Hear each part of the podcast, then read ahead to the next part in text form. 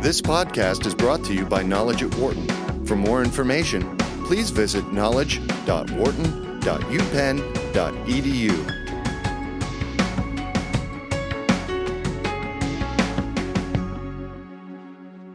While Wells Fargo tries to fix the mess of the faked accounts it started to produce, CEO John Stumpf testified before the Senate Banking Committee this week about the issues and was beaten down by legislators. The entire process and his leadership were called into question. Joining us to discuss the latest on this, Peter Conti Brown, Assistant Professor of Legal Studies and Business Ethics here at the Wharton School. He's joining us here in the studio. On the phone with us, Lisa Cook, Associate Professor of Economics and International Relations at Michigan State University. Lisa, great to have you on the phone with us. It's my pleasure again. Thank you, Peter. Great to see you. Glad to Thank be back. you. And again, we want to get your comments on Wells Fargo, especially if you are a customer of the bank. What has all this done to your belief in Wells Fargo? The number to give us a call and give us your comments is 844 Wharton, 844 942 7866. Lisa, how did you grade John Stumpf in front of Congress the other day? Um, D minus. Wait a minute, you didn't want to go all the way to the That's F? That's right. That's right. That's right. Wh- Why so? Um, just a little bit for effort. There's not much that he could could say or or do. Um, I mean, he, he seemed to suggest that the board was responsible and that the board still had faith in him, but. Uh, but yeah, I'm being facetious with a D minus. I mean, it, it, there's not much worse that he, he could have done. Um, he seemed to be uh, completely unsympathetic. He seemed to be unaware, and he certainly seemed to be passing the buck. So uh, one one thing that I think was most disturbing that came out was uh, during the Senate uh, hearings, the uh, congressional hearings yesterday, was that he profited tremendously during the period when the uh, scheme was happening, and then this the scheme, and I'm using that as a generic term. I don't mean to suggest Right. um, anything uh, derogatory, but wh- while the scheme was in place, uh, the goal was for for individuals to have eight accounts. Eight accounts. I mean, it's just it it it, it is mind blowing. Yeah. Uh, no one needs uh, eight accounts, and certainly your credit score goes down with each additional account you have. So I don't I don't understand the optimization problem um, where eight accounts were being uh, pitched to individuals who were customers at Wells Fargo. Peter, you want to throw an F out there or I, I agree with Lisa. I don't think quite an F, and here's why. I mean, his opening statement, he's got all of the uh, expressions of regret and apology and failure and accountability, etc. So, uh, so he could have come in and said, "Look, the American people are stupid and terrible at math. Uh, Five thousand employees seems large, but we're a juggernaut of two hundred and fifty thousand. Blah blah blah." So he didn't do that initially, Yeah. Right. but then the rest of his testimony was essentially that. Right. So if I were if I were a PR advisor to John Stumpf, I would have said, "You go in there, and you say that absolutely everything is on the table, including your own head, but that you are continuing to investigate it. Yeah. Applaud the mm-hmm. CFPB, applaud the city attorney's office, applaud the U.S. Mm-hmm. attorney's office." And say that no one is taking this more seriously, and that y- you are going to root out this cancer wherever it may go, and if it extends to the C-suite, said then Right. I will resign. Right. why is it then you would have a company advise the CEO to take the tact that John Stumpf did? Because seemingly that just infuriated. I mean, Elizabeth Warren, I think, yeah, was she- ready ready to jump over the uh, over the bench and and, and kind of wring her her hands around the neck of, of John Stumpf. That's how that's how that's how bad she got ya the other day. Oh yeah, but in, but in substance, I mean, it was a very bipartisan attack uh, Yeah. on, uh, on on Stumpf. You know, uh, when Senator Shelby is saying this is a, a colossal failure, uh, you've let down the American people. That's what's problematic. Here's what here's what annoyed me the most about Stumpf's testimony, and that is that he's he's completely prejudged it before the investigation is, and he keeps on leaning on this idea that the board is investigating, uh, including questions about clawbacks of, of compensation. Yeah. He's pr- he's uh, recused himself from those discussions, but then he has said, "But it certainly wasn't a cultural problem. They didn't get Right. that from us. This is just these are just rogue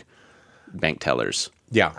Right. Well, and then you have the the other issue, Lisa, uh, of the the uh, woman that was basically running, setting up this operation, and the fact that she was not fired, and the fact that they are letting her retire, with air quotes around it, and she, I guess she's walking away with close to what. Nineteen million dollars. No, it's so much more than that. Uh, well, right, exactly, but it's some crazy number that that she's walking out the door with. Right, right. So you know, all of this is suspect. Yeah. This is this is it, it, it just it just smells. It just stinks. So first, I would I would completely agree with uh, Peter. Um, the the suggestion that this isn't a cultural problem is um, is is almost it, it's suspicious. This is two percent of the workforce. Uh, 5,300 employees fired. Um, I mean, 2% of the workforce is not rogue employees. You know, Yeah. uh, 0.01% of the workforce is rogue employees. And not to mention, on, um, on a couple of websites, I certainly saw a number of uh, whistleblowers who came forward and, you know, reported this, and they were fired right? So, so the claim was that Yeah. they were being embraced, um, and it seems as though they were they were being fired. So the part about this um, this manager being uh, being or being allowed to retire uh, stinks for so many reasons. You know, for some reason, like you know, this person isn't senior enough. Is it just nineteen uh, million dollars? She's the only one who's going to go. Um, you know, if a person at that level, this this feels like the Chris Christie um, issue and um, the the lane closures. Um, um, I think it was the George Washington Bridge. Yeah. Right. You know, so Yep. um, no knowledge of what was going on at the top. And I think um, there had to be, for a person that senior to be involved, there had to be, and for 5,300 employees at least to be involved. Yeah. Um, and 1.5 million bank accounts to be Yeah. involved, and 565,000 credit cards.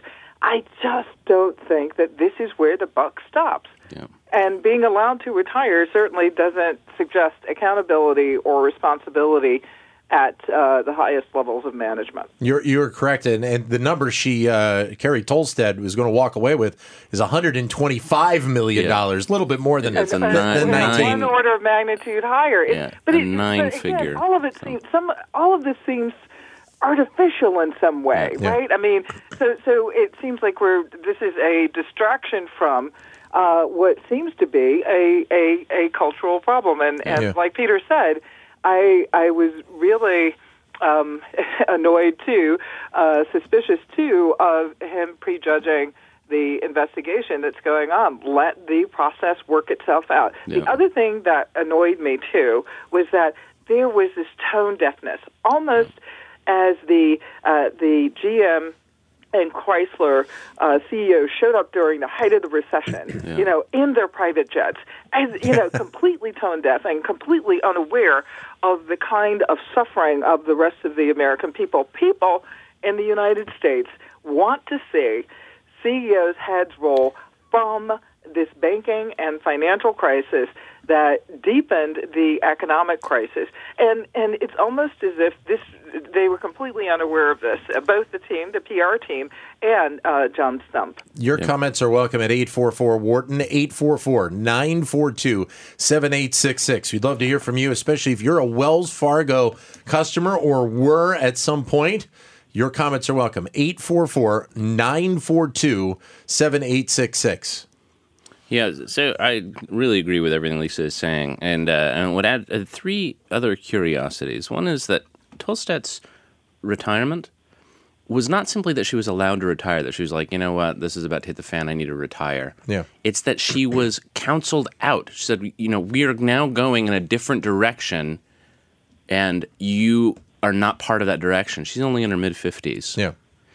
And at that point, what we don't know is is that different direction exactly on cross selling? Is it exactly on this question of whether there's going to be eight accounts per customer? We don't know. But we do know that as senior management had made the d- decision that she was no longer a part of their team, she was allowed to retire, it seems to me, precisely to avoid clawback of her compensation, Absolutely, for nine yeah. figure co- compensation. So that's that's incredibly suspicious, uh, to use Lisa's great word. It, I, I'm, suspicions definitely are flying. The other it, question. It almost makes you think that that somehow, some way, the board met with her, and she knows how far up this up the ladder this goes. Yeah. And they're saying, okay, listen. We're going to let you retire. We're going to let you have your compensation, and you just have a kind of a, a moratorium on saying anything, you know, for for a long period of time. Exactly, including I mean, she's still she's still being compensated as an active employee right, of, and of Wells Fargo through the end of this year. And I was going to say, she finishes out the year Yeah. too. So, so here's the other thing: is that while this is uh, ripping across the headlines and in the and the Senate Banking Committee, the Wall Street Journal is reporting on this kind of aggressive cross selling that Wells Fargo has been doing for 18 months, right? So, Yeah.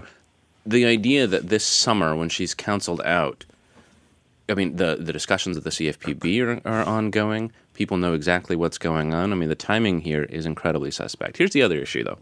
We keep on talking about this being less than two percent, although John Stumpf kept on saying it was one percent, which raises the question of, you know, what, what how, how, what's his denominator here? What's Right, what's he thinking right. about this? Um, the the problem though is that not all two hundred and twenty five thousand or whatever the number is of employees are personal bankers Sure. Yeah. yeah. the, the, to Yeah. get apples to apples, to really get the denominator here, we need to know what number of people is engaged in the business of cross selling. yeah. And then what number of people faked these 2 million accounts. And also look at the pattern of geographic distribution. And this is the third thing that I think is incredibly suspect. When this is going on in Southern California, in LA, in the branches, right? Rather than investigating how it could be that one branch is, or that these branches are such outliers compared to the rest of the of the company, they start celebrating it and sending people to uh, learn from them. Not investigators to make sure that it's honest, but other bankers within the organization to say, okay, let's uh, let's learn, you know, their management style. And of course, what are they going to say? They're not going to say, oh, it's all a fraud. We're faking it all. They're saying instead, oh no, we got to, you know, we've got this kind of charisma. This is the way we do it, and whatever other uh, kinds of uh, kinds of things they would talk about. So, so the idea that Wells Fargo all the way up was just completely taken by surprise, and as Stumpf says, and in the testimony, I don't know where they got this. This isn't our culture. I, I, it just does not pass the smell test. Well, Lisa, this continues something that uh, we've mentioned with you and, and Peter before, and it bears repeating, is the fact that you know we are, you know, closing in on a, a decade out from the recession and the banking crisis, and we still have these types of activities going on. We thought a lot of the regulation that was put into place in the wake of the recession was going to eliminate stuff like this, and. and I'm sure it has on some degree, but again, when you have a case like this, you just have to kind of go back and say, well, what's going on here? Well, uh, I, again, as I as I uh, mentioned last time, um, overdraft fees have become such. Um, it seems well, okay, they've become crack for the uh, financial uh, industry. This Yeah. is uh, eleven billion dollars in overdraft fees in uh, 2015. This is eight percent of total profit. They're very reliant on fees for their profit function, and this um, this is straight from the CFP uh, P report. And this is two thirds of the revenue that comes from consumer bank accounts. This is overdraft fees. So, so uh, you know, there's room for other fees clearly. Uh, so, but they came with bank accounts. So, I'm I'm just suggesting that not only is it cultural with respect to Wells Fargo, it seems to be cultural with respect to the um, the the commercial banking industry. Yeah. So so you know the the question is how the profit function uh, might change if these uh, if these types of uh, practices were eliminated. Um, if overdraft, you know, I mean, overdraft fees are now uh, just such a critical part of it. It just uh, it doesn't. Uh, I'm not sure how they could be gotten rid of, but I think that the profit function is what has to be called into question this far out from the uh, recession, just as you mentioned. 844 942 7866. If you'd like to join in and ask a question, our guest Peter Conti Brown of the Wharton School joining us here in the studio. Lisa Cook of Michigan State University joining us on the phone. We're talking about the Wells Fargo mess that is going on. CEO John Stumpf testifying in front of uh, the Senate Banking Committee earlier this week. If you're a Wells Fargo customer or just in general, you don't have to necessarily be. What's your reaction to all of this? And especially if you're a Wells Fargo customer, does it change your, your faith in the company? 844 942 7866 is the number to give us a call. One of the other topics, Peter, that was brought up uh, in, the, in the committee meeting uh, dealt with credit scores and the impact that potentially there could have been because of all this on the credit scores of all of the people that were affected by this. I mean, so so the FICO credit score is definitely sensitive to the number of uh, accounts, especially in the last two year period that are opened up. Um, it's going to be marginal. I mean, this isn't going to be raining devastation on everyone, but the thing that's just the point of a marginal change. Yeah. Those people who are at the cusp, right, between excellent and good, are going to see and, and say they refinanced or bought a house during this time or got a car loan or whatever it is. They're going to be spending not just the ten dollars or twenty dollars fees, but thousands upon thousands of dollars. Right now, this isn't this isn't everybody again. This is going to be people on the margin, but that's exactly the point: is that there was real harm done to these people um, through through the manipulation of credit scores. Yeah. Uh, already a, a, kind of questionable exercise that we've delegated to the to uh, you know kind of a private governance system already. But the fact that fraud would go undetected. Yeah. And then, and then, uh, at this point, will it go uncorrected? Uh, I, I, actually don't know the answer to that. Lisa, I mean that that seemingly is maybe the bigger question here is that with this type of size fraud committed, again we get back to you know there are penalties that are paid, but there is no uh, there's nobody going to jail over this. There's there's no one going to jail, and uh, again, uh, the the whoever was helping um, the CEO prepare for this uh, testimony yesterday uh, just missed this completely. This is a deeply and widely held sentiment. Some would argue that these were uh, these fueled the uh, campaigns of uh, a number of uh, presidential uh, candidates. That that there has not been a reckoning Yeah. for those at the top, those uh, CEOs who uh, allowed these practices, these uh, not these particular practices, but similar practices, to run amok in the financial system. And the man on the street is the person who has to pay for it. Yeah. So I, I really think that this is this is um, a, a missed uh, opportunity, like Peter said, to to even explain more, uh, to take a bit more responsibility. That's what people are looking for, and they're threatening to move their accounts, just like the caller who called into your show the last time we were on. Yeah, yeah. So you know, I- think that there that we should take this opportunity to reflect on two different dynamics within the uh, banking industry They're incredibly important. Number one is, did the CFPB, its very existence, number one, number two, its approach to this, was it a good thing or was it not enough? Because there is this sense, as you mentioned, Dan. Yeah. Why did this happen at all? I thought we created the Consumer Financial Protection Bureau to eliminate this kind of thing. I think that, that that's an appropriate question. I think the harder and, and, and more important question is what's the counterfactual? Would this have continued to go on? Would it Sure. have spread? Oh, yeah. What's the role of the bureau? And I think that there's going to be um, more more research coming out and and more uh, journalism coming out to explain this. Uh, I, I'm guardedly optimistic that the CFPB's presence here uh, facilitated rather than prevented uh, facilitated settlement and discovery as as opposed to uh, prevented it. 844 942 7866 is the number. We're talking about Wells Fargo. Do you still have faith in them? 844 942 7866. You bring up a good point, Peter, in the fact that if there was not the CFPB and this had continued, you know, who's to say this ha- wouldn't have become an industry wide issue? You know, ju- not just Wells Fargo, and it may very well be leaking Sure, into other sure. other bankings Yeah. other banking institutions that just hasn't been kind of brought to the to to the top of the water at this point. What reassures me about, I mean, the nature of bank supervision. I'm, I'm writing a book about the history of bank supervision right now with a co-author, uh, Sean Vanatta at Princeton. And, and as we're writing this book, what's fascinating is that the nature of bank supervision changes generationally in really important ways. Um, but the Dodd Frank revolution in bank supervision is moving so much towards systemic risk regulation, Yeah. or s- systemic risk, and so much toward uh, quantitative models. These are the stress tests and living wills, et cetera. What this example shows us is that there's something about uh, shoe leather bank supervision of individual institutions to get down and weasel into information where real humans, bank tellers, are making real decisions about other humans, their customers, Yeah.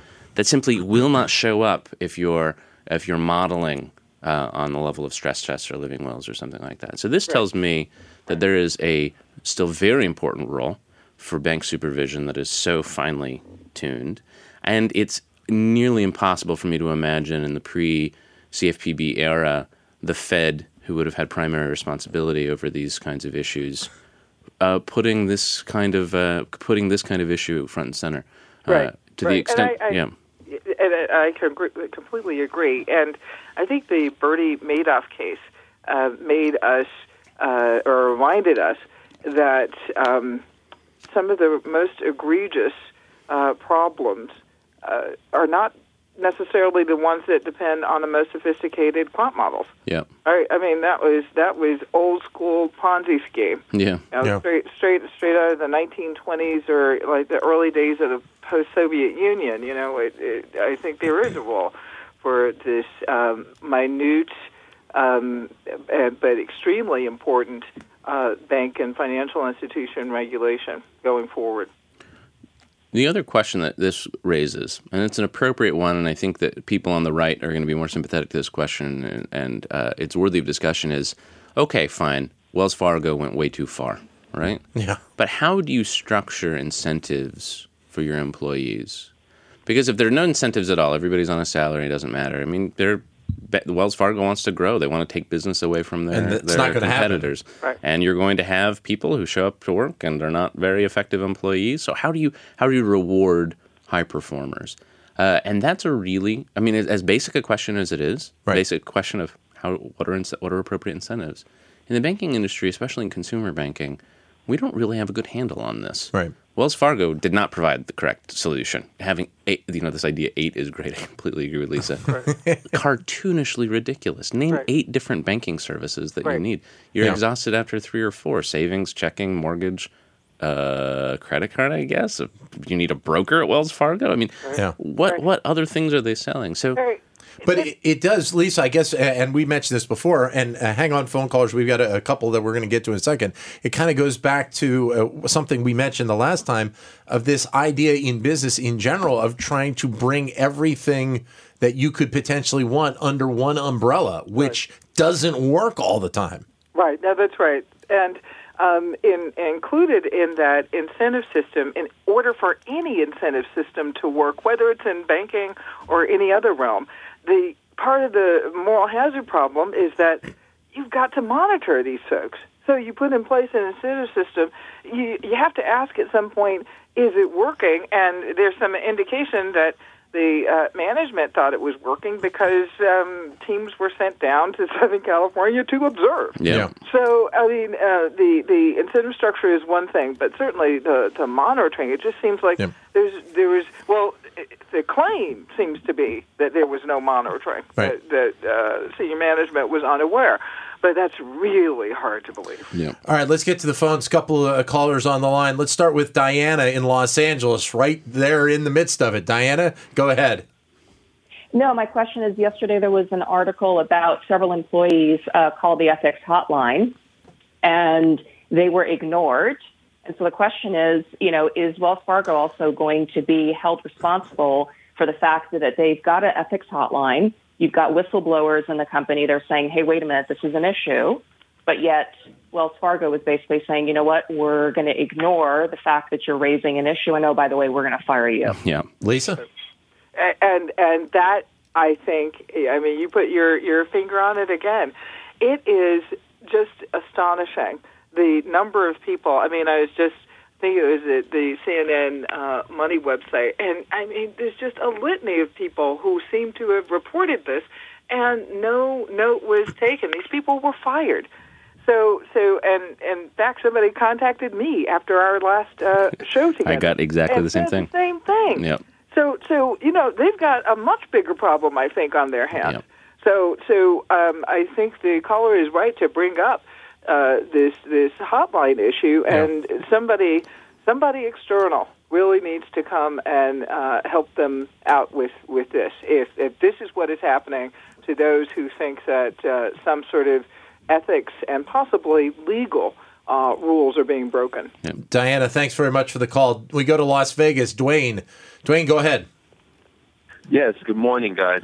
My question is do we think uh, in, in today's society it would be uh, equally as beneficial to benefit representatives for uh, customer service and proper uh, ethics versus only incentivizing reps for performance? Because when you uh, incentivize reps based on performance, you get these type type uh, type of um, actions that we've seen in the real estate agencies, um, we've seen in the insurance. So it, it happens to repeat over and over. Yeah.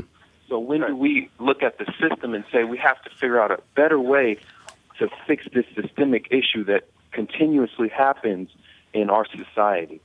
I, uh, Dwayne, that's a really great point, and we've got examples of this. So, Amazon.com, I'm not intimately familiar with how they compensate their customer service uh, representatives, but anytime you interact with Amazon through you know an email complaint or something, then you immediately are invited to evaluate how well they did for you. Right. Right. Are you satisfied with this performance? Rate it, and if you're you have the time, I don't often take the time, but you you can answer a lot of questions just Oh, about yeah. that. And Amazon has lost so much money to my complaints over the years where I've said, look, this came and it was a little bit broken, or this came and it was not a great purchase, whatever, right? So that customer service model is very, very different. Now Amazon doesn't turn hasn't turned the annual profits that have popped the eyeballs of bankers at Wells Fargo.